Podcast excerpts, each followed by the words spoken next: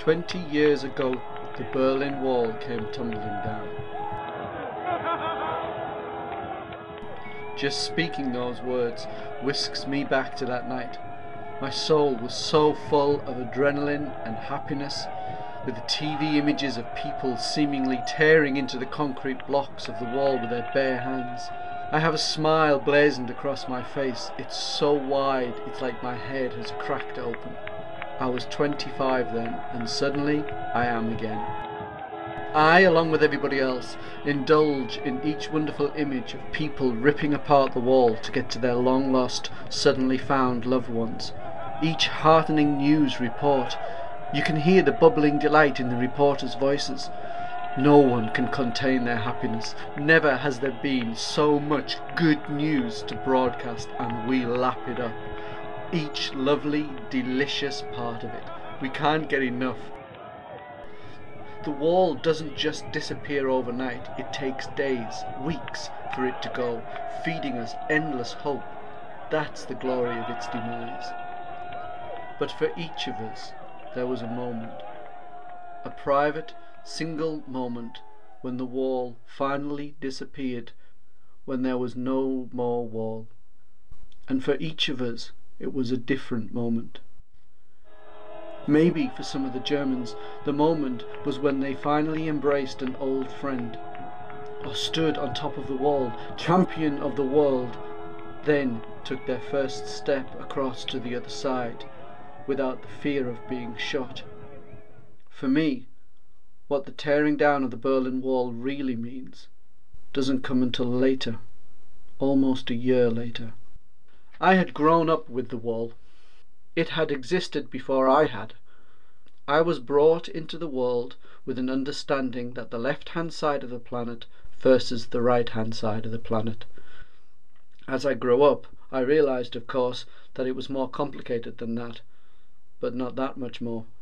The West was the good side, I was told, the East, the Communists, the bad side.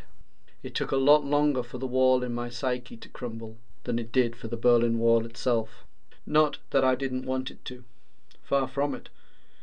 It may seem difficult to comprehend now, but those of us in the West who had left wing leanings welcomed the demise of the Berlin Wall and the end of the evil so called communist regime far more than those with right wing beliefs.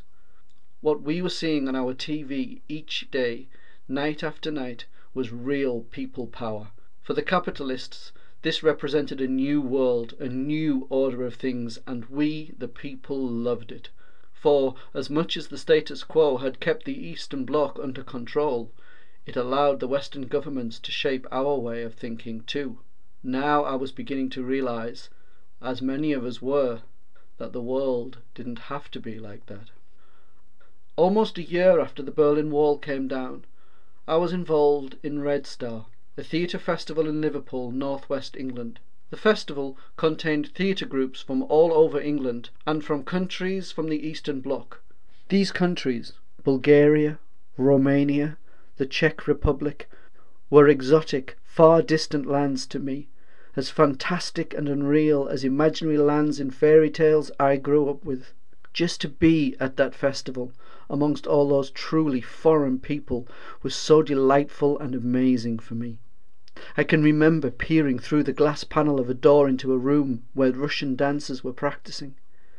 It felt like I was looking into another world, and I was so privileged. On the night before the festival opening, all the participants gathered in the main theatre to perform a five minute piece that introduced them to the rest of the festival members. Along with my fellow performers, I sat within the tingling, energetic buzz that filled the auditorium.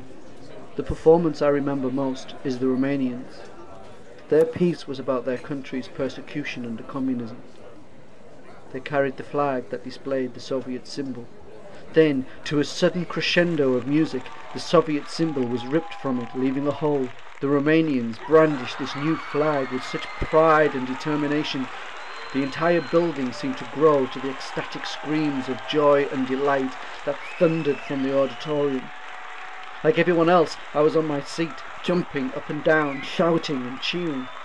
division, oppression, international fear and propaganda were all gone for good.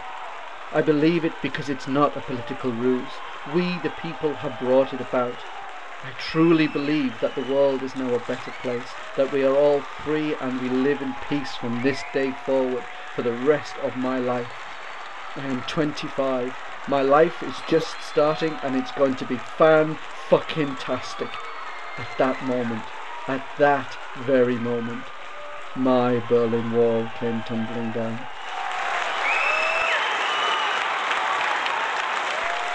As I speak this, I have tears in my eyes. Not because things never worked out like that in the end. Politics always gets in the way. In the perfect world, which we had once, for a short time, there is no need for politics, so no need for politicians. My tears are tears of joy. I realize that I am so lucky to have once known real hope for this world. I have that memory, that feeling, and I can relive it whenever I wish.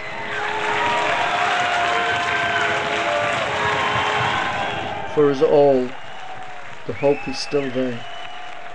We just have to remember we once knocked down a huge wall. We can do it again. We can do it again.